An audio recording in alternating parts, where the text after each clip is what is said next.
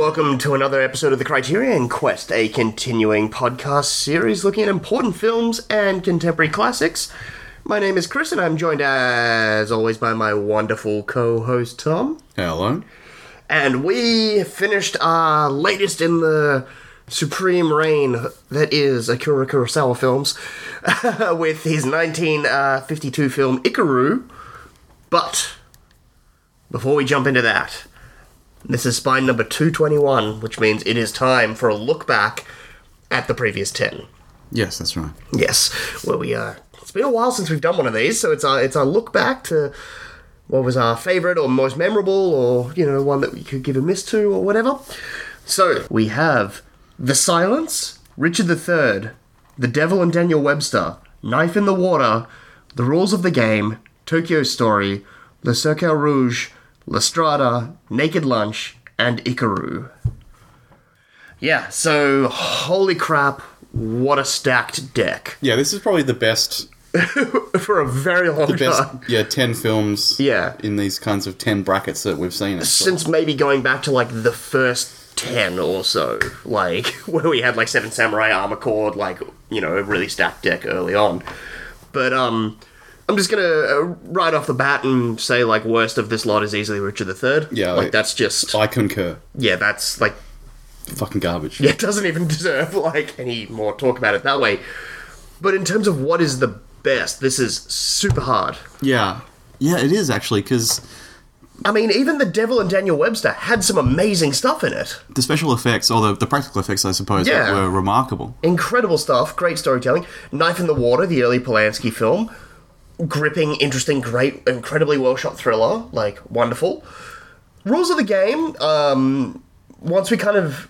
I remember once we kind of got into the discussion on that, we kind of really warmed to that one as well. But then we've got, like, it I mean, God, it's the last five alone. Like, Tokyo Story, La Cercle Rouge, La Strada, Naked Lunch, Ikiru, like, all incredible, incredible, incredible films. Yeah, I, I think it's really hard to find uh, to ch- choose a best. Uh, certainly, Naked Lunch is a favourite. I Yep. would say not necessarily That's a very best, easy- but a favourite. it's an easy one to watch out of all of these. Like it's not necessarily.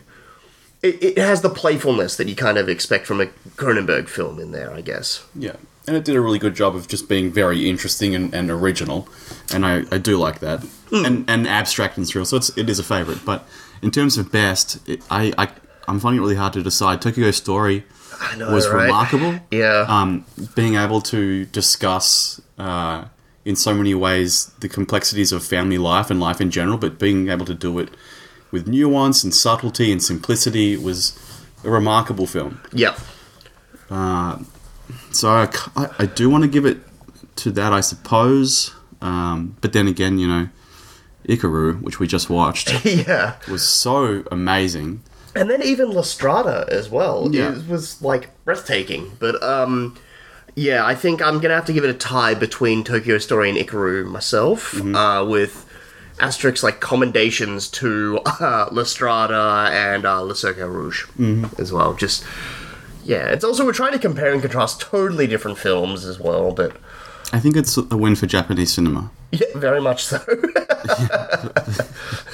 Let's, let's just say that. yeah. Uh, So yeah, and two films made uh, one year apart from each other as well, like 53 and 52. Like, yeah. This is Ozu and Kurosawa kind of firing on all cylinders for these ones. yeah. Basically, all these films that we've seen, except for Richard III, is, is well worth a watch. Very much so. Yeah, this is like a series, like this run of 10 where I'm like, I almost own all of them. like, even like in my own collection. It's that solid a kind of set. So, Well, let, let's get on with uh, with Ikiru. yes. Uh, I I'm surprised that I can still watch a new. I've never seen this before. This is my first time seeing it. Yep.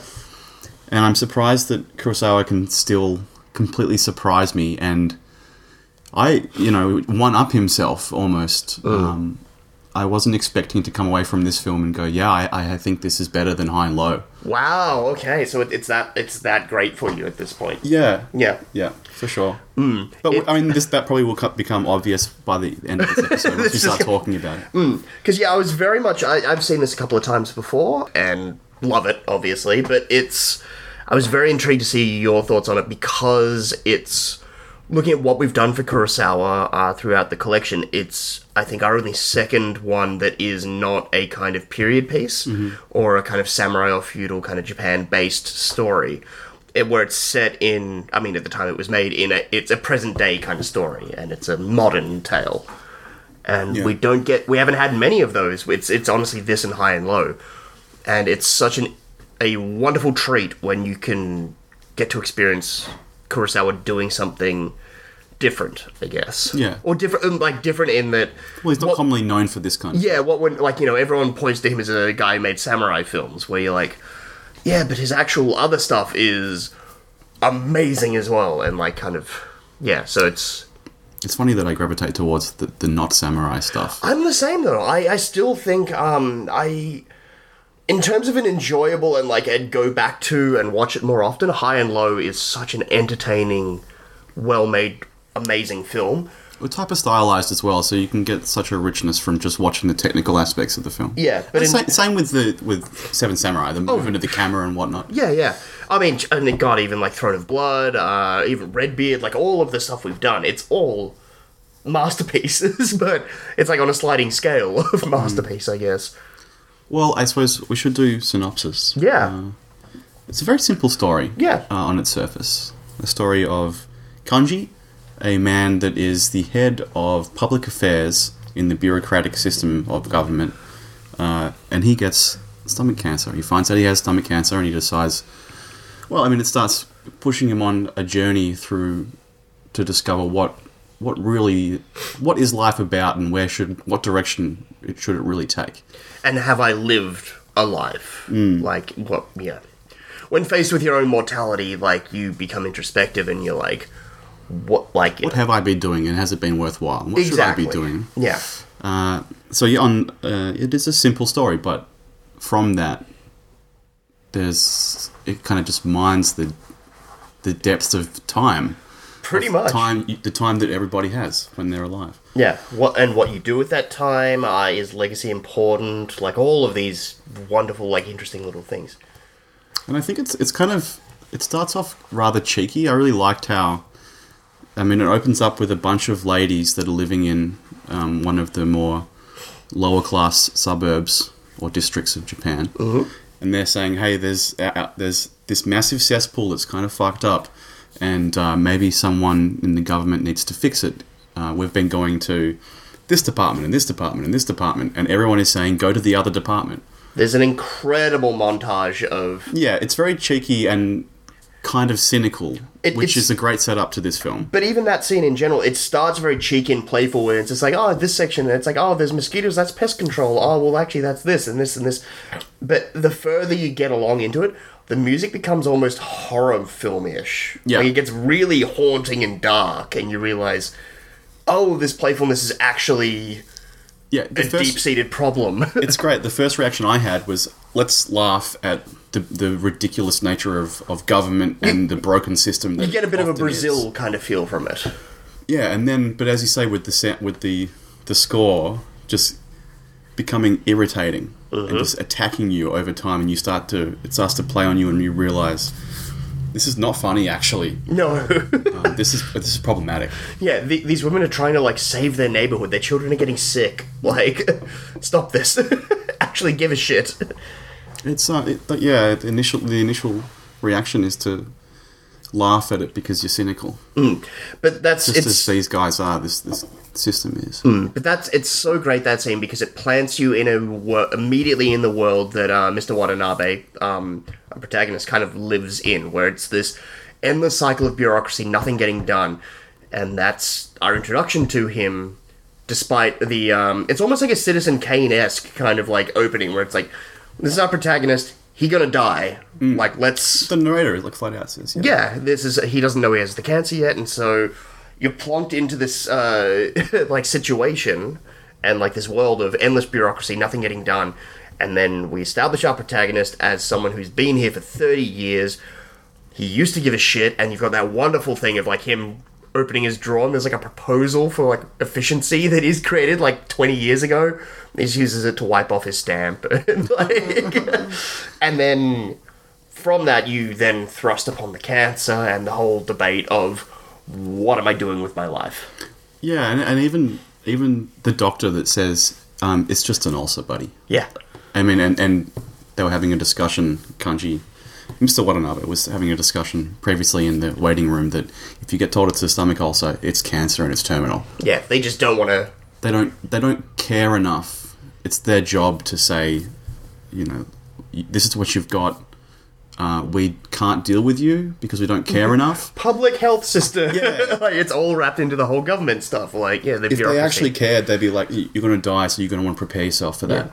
And, and we're going to try and do what we can. But no, they say you've got a stomach ulcer. There's nothing that can be done. Just just wait it out. we're just not gonna like address the issue here, which is like that again wraps back around to the opening with all the no one wanting to take responsibility and address the actual issues that are important and needing to be addressed. Well, it's alluding to. This is what I was kind of gathering was it's alluding to the big problem, and that is this doctor is suffering from the same trap that everybody else, including Mister Watanabe, hmm. was trapped in, and that is busy work, mundanity, makes you callous. It, it stops you from really appreciating life yeah, and stops you from connecting actually with con- life. Yes, nailed it. Yeah, So, so the doctor has is also. I mean, it's not everybody. I don't think anybody really wants to be that way, but you just find yourself. you get stuck in a time- routine Yeah. and the mundane of it, and you just kind of get sucked down into this spiral of well, that's just what it is. and it takes facing death to realize that you're trapped. Yeah, yeah. It's time to get out of it. Hmm. So, so yeah. So the the the plot now is he's got cancer, and what does he do?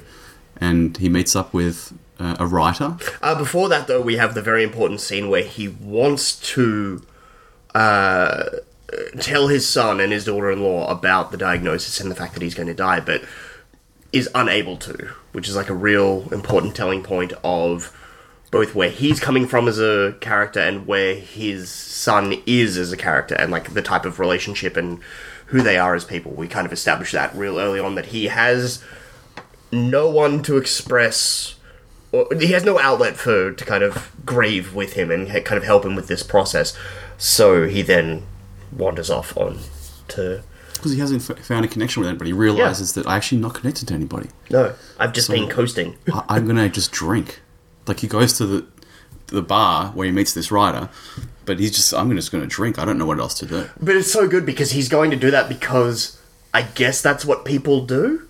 And he has the thing where he's like, I, I've never done this. Like, I haven't had a drink before. I'm just like, but I'm, I, this is, Well, he says flat out like I feel like shit. Yeah. and I'm drinking so I can pretend I can not feel shit. Hmm. You know, it's just like let's just suppress whatever emotions we do have Hmm. because we don't know what to do. So let's just not feel at all. yeah.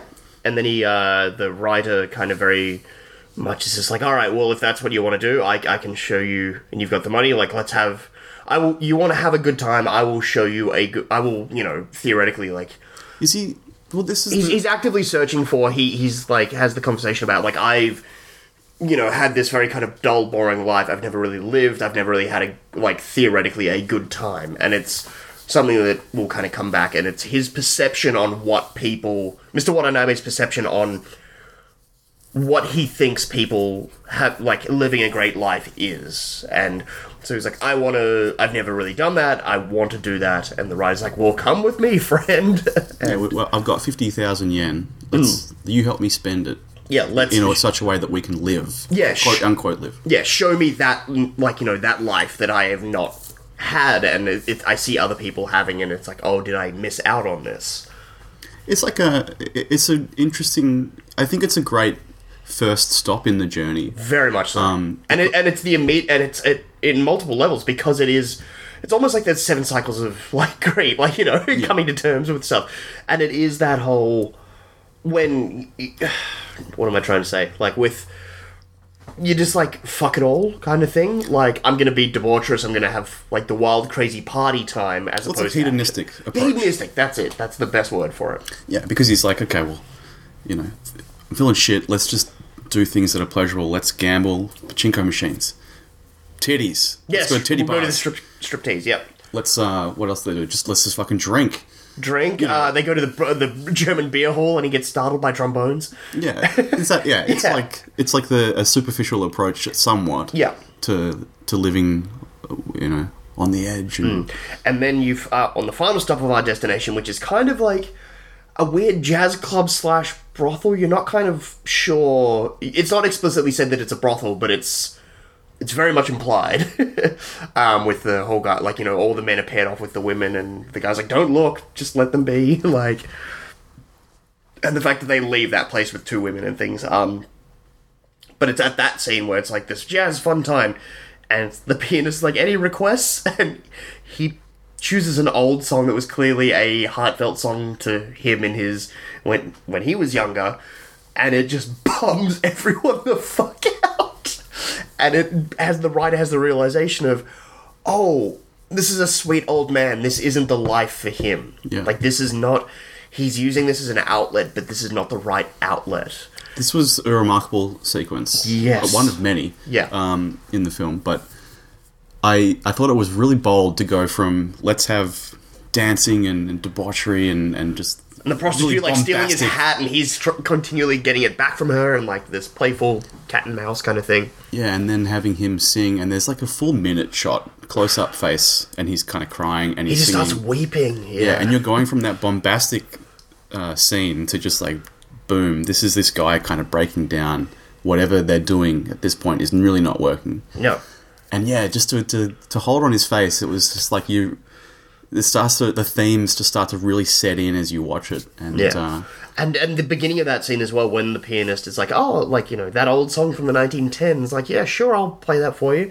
And it starts very kind of sweet on the piano, and you have a bunch of other couples come in to be like, "Oh, it's a slow dance number. We're gonna romantically dance," and then he slowly starts to sing, and they're like, "Oh, this is not romantic at all. Like, not romantic in that way." I guess it's yeah.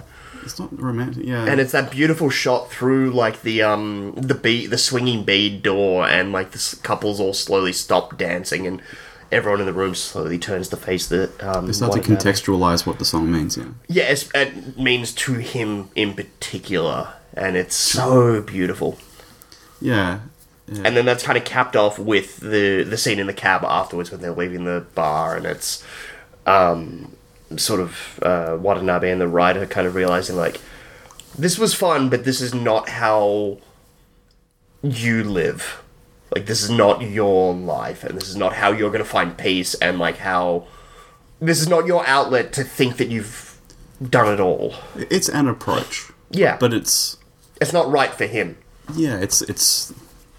I mean, the film is doing. Let's let's let's explore further. yes You know, if you want to talk about it as a narrative and and say like this is the It- journey we're going to take in two hours and twenty minutes. It's Goldilocks this has had the first bowl of porridge and it Right. ain't right. It's That's too, right. It's too hot. we can keep, we can keep searching. yes. Let's We've got to move on to the next bowl.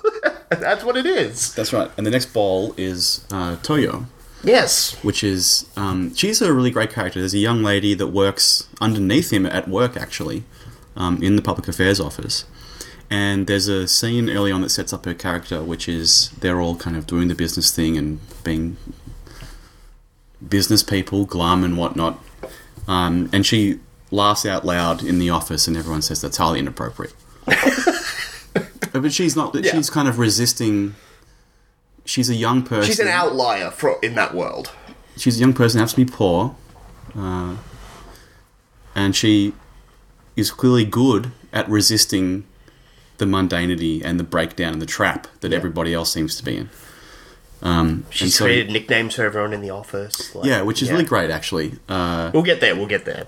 yeah, well, no, we can go there now. Um, she has, she sees, what would you call it? The the True forms The- of everyone. well, she sees the tragedy of it all, doesn't yeah. she? Yeah. So she's she's bored. She says, "I mean, I got to earn money, I suppose, but here I am within this broken system. Where it's the same thing every day and nothing gets done and nothing is achieved. Nothing's new. Nothing's, new. original. We're not doing anything. It's just the s- same every every day. She's young and naive, and so she says, Idealistic. "This is like it's almost like she looks at these people. Her character arc's great. She looks at everybody and says, "This is they're they're unchanging and they're they're broken, but they're unchanging." Mm-hmm. And when she, I mean, Mr. Watanabe kind of attaches to her because she's a dynamic, lively person. He says, "That's life." Yes. and she has the name the Mummy for him because he has no emotion. And he's just almost like a living dead, kind of just there. But I think it's remarkable that her character arc is such that she she has learned a lesson in that now that she sees Mr. Watanabe as a person that is dynamic themselves and actually connecting to life itself, even though he used to be a mummy, uh, she has now found out that it's not as simple as these people are always have always been and will always be these shitty stone statues of people. They just have become a part of the system, and they're not. Nothing's going to change that. So she needs to break out from that to kind of find her own freedom and live her own life. Well, she has a moment of, of kind of getting pulled in, even though she's really good at resisting that that system and being, you know, lively in that way. Mm. She does have that moment of everybody thinks oh, it's a she's a mistress, and she kind of freaks out, you know, and and she's thinking, well, I, I'm I'm not a mistress. I can't see this person because everyone all of a sudden thinks I'm a mistress now. The assumptions that kind of go along with it, like um, she even says, like a May December romance. like, yeah, Well, she, she might even think that, that Mr. Watanabe is actually saying, I'm, a, I'm going to approach this young lady sexually. that's what his intentions are, and everyone kind of views that, but it's couldn't be further from the truth. Again, it's kind of cynical, right? Yeah, Um, so she freaks out.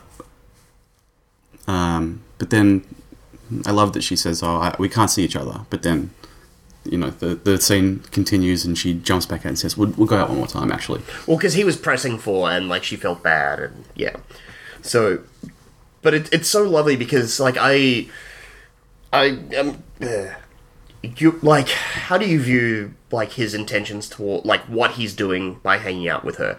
Do you think it's a uh, wanting to kind of get back to like the fresh, fresh-faced kind of enthusiasm that was youth, or that he sees someone Yeah. who has a kind of spark that is life, and he wants to try and learn how to capture that?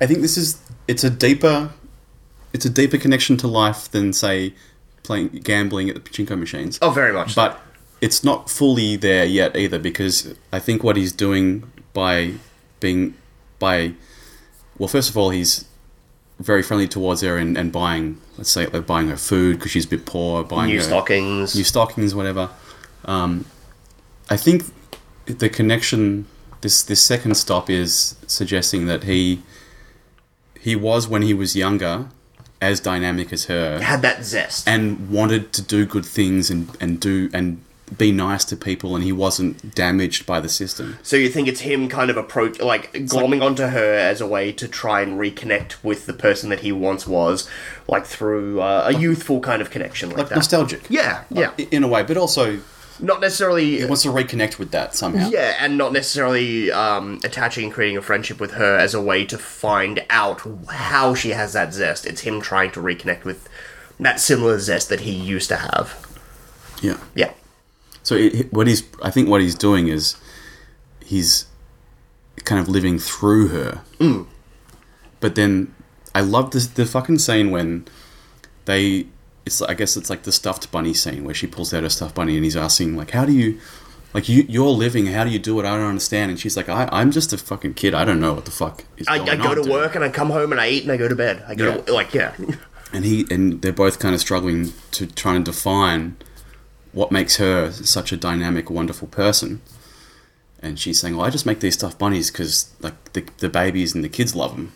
and it's it's by making and working on something that I know someone will appreciate means that I'm making a difference somehow. Well, it's almost like she doesn't even know what she's doing, but what she is doing is connecting with the community. Yes. But she she understands it on a base level because she does say like by making these I think of the children playing with them and the smile that what I'm doing will bring them. She knows that it's good. Yeah, yeah. She knows she's doing something that there is a f- there is a means to her ends of her job that she wasn't having when she was working in City Hall. I think, and then so she shows him the bunny, and he grabs it, and he runs down the stairs, and in the background there's all those young ladies singing "Happy Birthday" to this other girl. I fucking this film is so good. Again, the exemplifying of youth and like the and the Yeah, act, like just shot, living, like- people living and kind of going through and yeah, It's so good. And he's running down the stairs, and he's had this eureka moment, which we don't really know what's going on at this stage. Uh, and we find out in the next scene when he returns to work, and says, "We're going to get this cesspool fixed and make a park." Cut back to the first scene that happened Yeah. like an hour and 50 minutes ago. like, And his character is like kind of. That's the arc. He's gone from a broken individual to a man that is listening to people Yes. and trying his best to make a change. yeah, understanding that, like, his. It's basically he come. Through the experiences that he has trying to figure out how to live life, he manages to realize, oh, I used to live life in my own way. If I reconnect and do that again, I can make a difference. And this is like two thirds into the film. Yes. Okay. Yeah, it's, it's about like the hour 30, hour 40 mark. Yeah. And, and I think we do. Let's let's put a spoiler here because if you haven't watched it and you've been listening up until this point, go watch it. Yeah, Because we're it- going to spoil it now. It's really great. Please, please see this film. It's so fucking good. Um, and so yeah, they he does, there's a eureka moment, and he says like, "I'm going to fucking build this park, god damn it," yeah. because that's what these people want, Yeah. and they're they're really passionate about that.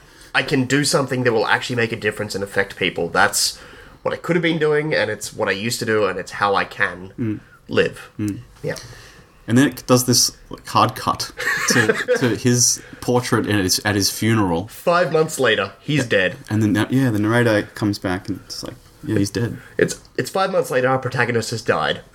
and and it's so surprising because I thought that I mean the I guess like you could say the traditional route for this kind of story would be like ha- We're now going to follow it in, in a linear narrative sense of going through him doing it, but instead we essentially get uh, like forty minute scene that is his wake.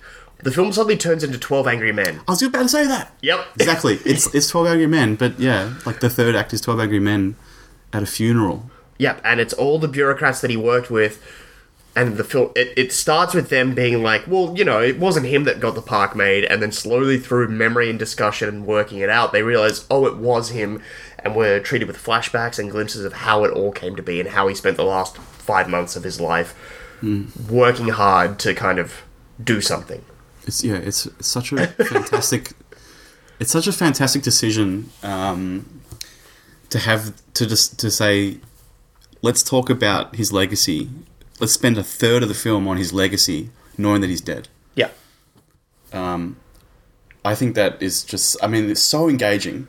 and told in such an interesting non-linear fashion as well with cut uh, the kind of flashbacks and the cutting back and forth in time and you're never really certain where we necessarily are in the sequence of events it's so wonderful Yeah, I mean, I, I was. and it, it's also i just want to point out quickly like with the editing of all of that it's done away with all of the beginning the first two-thirds of the film before this all of the transitions and things it's very playful like we have a lot of wipes and fades and things and these are hard cuts as mm-hmm. well like it shifts Yeah. into a totally different style of filmmaking and it's so great it was. It was very different, wasn't it? yeah it just shifts completely it's it's something it's very similar to high and low where you have an entire half of the film that is one style of filmmaking and it's following one story and then halfway through we shift to something completely different and it's shot and done in a completely different style and tone and but it's all about the one same story but just doing the kind of flipped coin Yeah.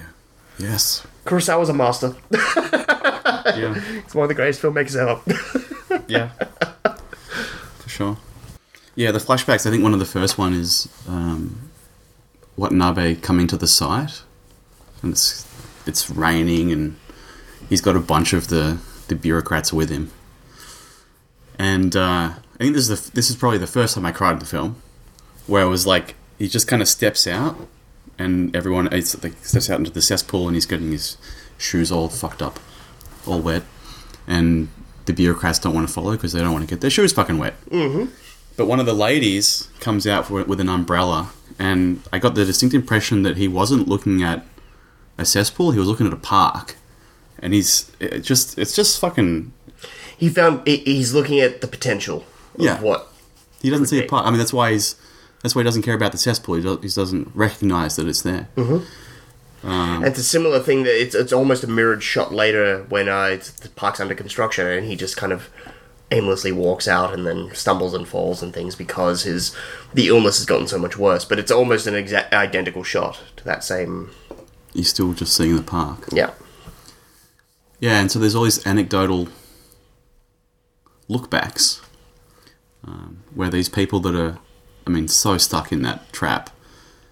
I mean, it's so sad. You get you bring you get brought you get brought back to this this cynical look after after spending the whole film with this lovely person.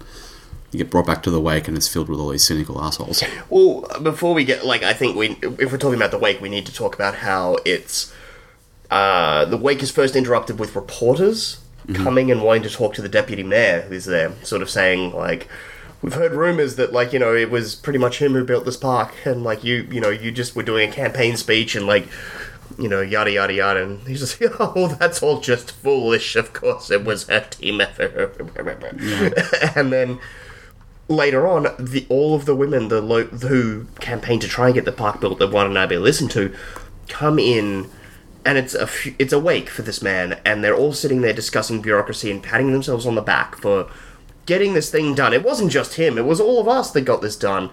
Cut to all. They of- say it's a coincidence that yeah, they're, they're trying to sh- like you know shirk off the responsibility and like the actual job that he did, and then the women who actually know what he did and whose lives he changed and made a difference to come in and just are weeping mm. at the altar for him, and it's beautifully punctuated with them sort of bowing, paying their respects, and then leaving, and all of the people, the bureaucrats that we're then left with, are just hanging their heads in shame, like realizing, like, oh, maybe there is something more to this. Well, some, with the some actually exception, cr- cry Yeah. straight up, and some are just kind of not reacting, and that's where the, there's that Twelve Angry Men thing going on. yeah, but then uh, that all kind of starts once you have the deputy mayor pull out his pocket watch and be like, all right, I gotta go now. Like, and then once Dickhead is left, then you've got Yeah, he's like the apex of of, of the problem. of this. He is the system, quote unquote. Like you know, Sure. yeah. And once he's that's out of the way, they're able to kind of speak drunkenly and freely and kind of debate, and it goes full twelve angry men. Mm. Yeah. And each anecdote, I think, gets closer and closer to. It, it kind of the whole film. I was trying to figure out like what's. I'm I'm I'm understanding the themes, and I'm understanding, like you've got to be dynamic to live and and and really listen to people and whatnot. But I was really trying to figure it out, um, and I think coming back to these men that are the system and having them spending 40 minutes having them break down what's wrong with them and they start to see that that the mundanity has created they've all become monsters and just slowly each one just stripping away that monstrosity that is the bureaucratic system. And the, and the cycle even starts with them pointing out what was wrong with Watanabe, and then realizing there was nothing wrong with him. It's actually us that are the problem. yeah uh, because he did something he he broke from the mold and was actually doing something different. They viewed him as the the one that was stepping out and doing something weird and different and wrong. And then throughout the discussion they slowly realize oh no wait it's the system and it's us that are actually the broken ones. He's it's but this is the beauty of the film. It's not them that's broken. No yeah. they just are a function of the system Yeah, they, they've become trapped into the same, the exact same cycle that Watanabe himself, at the beginning of the film, where we uh, are introduced to him, he is that. He is that person, but he has had this life changing lightning bolt moment of his cancer diagnosis that affords him the opportunity to change.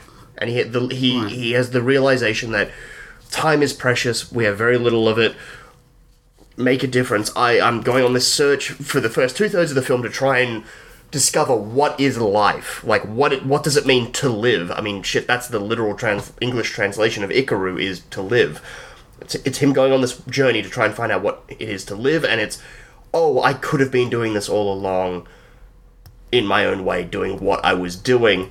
That's how I can live and make a mm. difference by making that change in my own situation. I don't have to go and search and shift who I am or what I do. I can make that change as I am now. And and more than that as well. There's a section, there's a look back where one of them says, I think Watanabe is like kind of walking down some staircase. stair- and says, yeah, I love he that says, shot. I don't have time to hate. There's no time to hate. Yeah, So well, it's it's it's, like- uh, it's uh, Mr. Ono is sort of saying like they're at loggerheads again with the mayor, and it's been like two weeks of him shutting down the proposal for the park over and over and over again. and Mr. Ono's just is, is kind of starting to get on Watanabe's side, and he's like, "Aren't you just? Don't you just hate these people for like continually blocking us and getting us down, and like pushing, like you know, pushing back against us?" And like you said, he's like, "I, I don't have time to hate." Well, I think yeah, I think he's understood that these people aren't shit. They're they're in the same trap that he was in. But they just haven't seen the light. That's right. Yeah. Which, which is so great because it's not. It, it this film so easily could be a cynical. it- It's what separates it. It's not cynical. It, it it so easily could be a fuck fuck bureaucracy, fuck the government, fuck all Yeah, these people. It could be us and them. yeah, but instead It's, it's, it's completely like everybody is together here. yeah, but they just don't haven't had that epiphany moment yet that I have been fortunate en- enough to have. Don't hate every, don't hate people. Hate the, the system. Maybe we got to change a little bit. Exactly. It's it's Change not. that. Yeah, like you said, I don't have time to hate. Hate is a useless fucking thing at this point. Like it, it serves no purpose. It's going to get nothing mm. done. Just fucking like just we can do this. Yeah, I think it's it's it's shit like that that makes this film really remarkable. It becomes an approachable um, philosophical exploration, Yeah. and so I learned shit. Like, I learned some stuff. Like, but, but that's the thing. It's like I get cynical in my own work. I wonder. I mean, this is what's so affecting about it. Like I was thinking, like I wonder if people at, at my work, I know that I get fucked up by mundanity, mm-hmm. and maybe people would call me names behind my back, like the mummy, you know.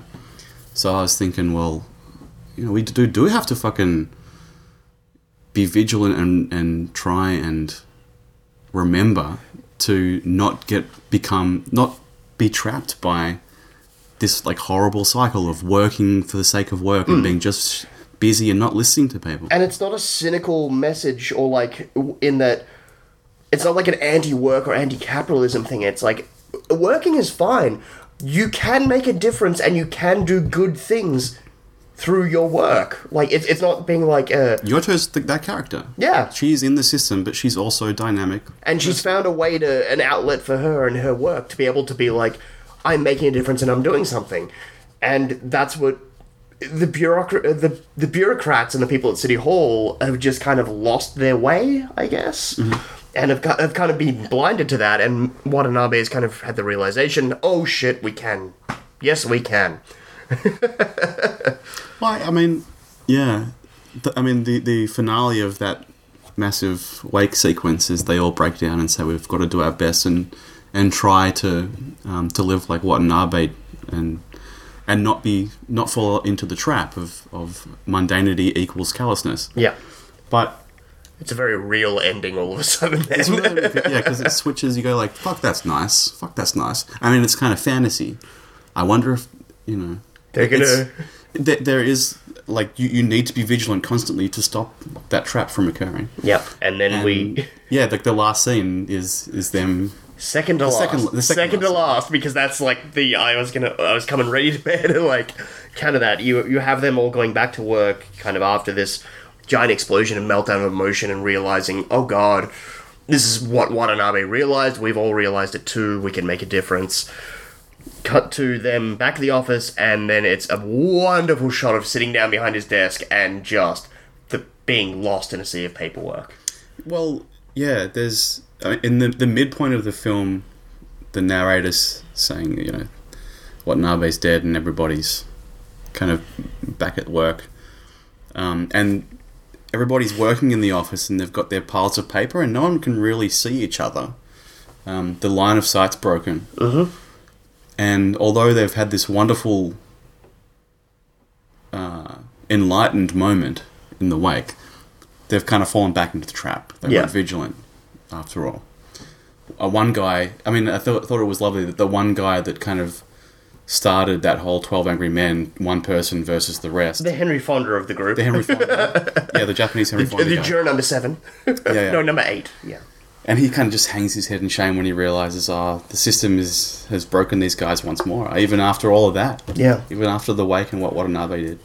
It is like it, it doesn't take something as severe as facing your own mortality to actually make you follow through with something like that. It's, But- it's fully realized because you can. Yeah. It's it's fine to just go.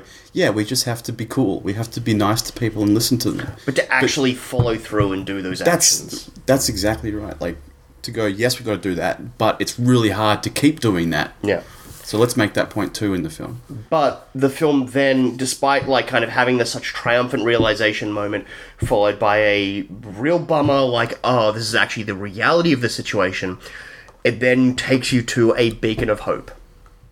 With ending the ending scene of the kids playing on the playground Yeah. that Watanabe fought and managed to do and build. And then off on the bridge looking over it is one of the bureaucrats. And it's it's that thing of regardless of if they are able to make a change now, there's always something physically there that they're able to point to and realize and be like, that's that's his fucking legacy. That's not just the park, but the signifier that you can do something and ch- make a difference Despite and the traps. change. Despite the trap. Yeah, you can do like yeah, It's fucking. your life can have an impact. It's so it's so inspiring. Yeah. It's so fucking inspiring. God damn it. I Yeah. love this movie so fucking much. Yep. So, w- so you- like you said at the beginning, this is your favorite Kurosawa film. You think? I think. I mean, it's like I just saw it, and I'm obviously very moved gushing and yeah, by it, and yeah. But I'll say that, sure. I mean, it it's pretty now. goddamn amazing. it's uh, everyone goes to Seven Samurai um, because it's It's an adventure film. It's super fun, entertaining, dramatic, sad, uh, action filled. Like it's got everything. Comedy. technically it's brilliant as well. yeah, that's what I mean. It, it's, it's it's like the Jaws of Kurosawa. it's It's an it's got everything. it's an epic, and and it's yeah. But there's just something special about. I like the same with Tokyo Story. It's such as It's taking such presented- lofty, big ideas and focusing it on to such a simple, small. It's presenting these giant ideas through a small, simple lens that's easy to dissect and understand and connect with. Yeah, It's it's taking these large humanistic themes into a personal kind of arena. yeah, Yeah, yeah. It's great. and he's painting with a very small brush on this one, but he manages to do say so much with it. yeah. Um, we should probably talk like any technical stuff. Like I mean, cine- uh, I mean, it goes without saying, cinematography, editing, music, everything's top notch. The performances are holy shit amazing. Yeah. Oh yes. In particular, uh, the I, I want to actually get names here. um, yeah, we we want to point out obviously. Uh, uh, Takashi Shimura, who is a um, Kurosawa regular, is in been in Rashomon, um, Stray Dogs, uh, Seven Samurai, or like a whole bunch of stuff. Uh, he was a kind of go-to, like a Mifune kind of, Yeah. like one of his stock actors. Um, he's breathtaking in his performance. Also, uh, Yoto as well. I thought was.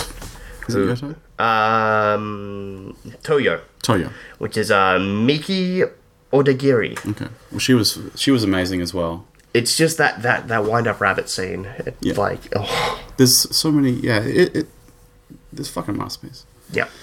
Um, I loved it so much, and uh, I don't know. I think there's nothing else I, I, I really got to say about it. The the score was really th- there was like really interesting um, musical choices that we were talking about that the stuffed bunny sequence and the ending of it is the um, the young lady singing happy birthday to another lady in the background as he's walking down the stairs and leaving the restaurant. And the next sequence that we were talking about was his we're going to get the, the park made. Finding the proposal and kind of going through and wanting to like finding his mission, so to speak. Yeah, and in the background, like the score, it's like um undiegetic score. Yeah. Is is a a birthday melody, yeah. which um which kind of was really really strange in a way. It, it, it's because it's essentially following through. It's it's the same connective thread of the Epiphany. Yes. It's it's just kind of following it, it becomes the soundtrack to his thought process. exactly because that's what he heard when he came up with that. So that's what's always connected with that. It's like those little fucking Kurosawa touches that you're like, Jesus It's really Christ. good. It's, it's really very good. Yeah, and I mean, uh, uh, brilliant cinematography throughout. Like the, it's that standard Kurosawa of like the floating kind of camera that you don't, and the movement within the frame that is just spectacular. but I mean, uh, the the go to imagery for this film is the f- finale of Watanabe at the park through the jungle gym with the snow falling. Like it's just gorgeous. Yeah. Uh, there's nothing else to say about that. I think that's your wrap up, and that's that's you can get to.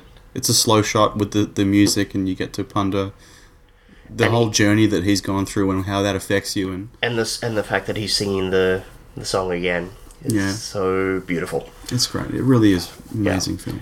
Well, do you want to hear a little bit of uh, trivia about it? Yeah. Uh, so Takashi Shimura was nominated for Best Foreign Actor at the 1960 BAFTA Awards. Uh, the film was nominated for the Golden Bear at the 1954 Berlin Film Festival, where it was also awarded a special prize of the Senate of Berlin. Uh, it's also currently ranked uh, number 110 on the IMDb Top 250. So occasionally some good shit actually gets in that list. I, that's fine. I, Yeah, I know. We uh, whenever it's been a while since we've actually talked about had a film that's on that list for that's been Criterion, but Isn't there another list that can, like, we can. I know, but it's like the most popular kind of yeah. Okay, I'll, I'll say this then. If it's the most popular, mainstream, whatever the fuck you want to call it, Yeah. I'm happy that it's on. The, the fact that this is not just on there, but uh, number 110 Yeah. is pretty like all right, that's rad.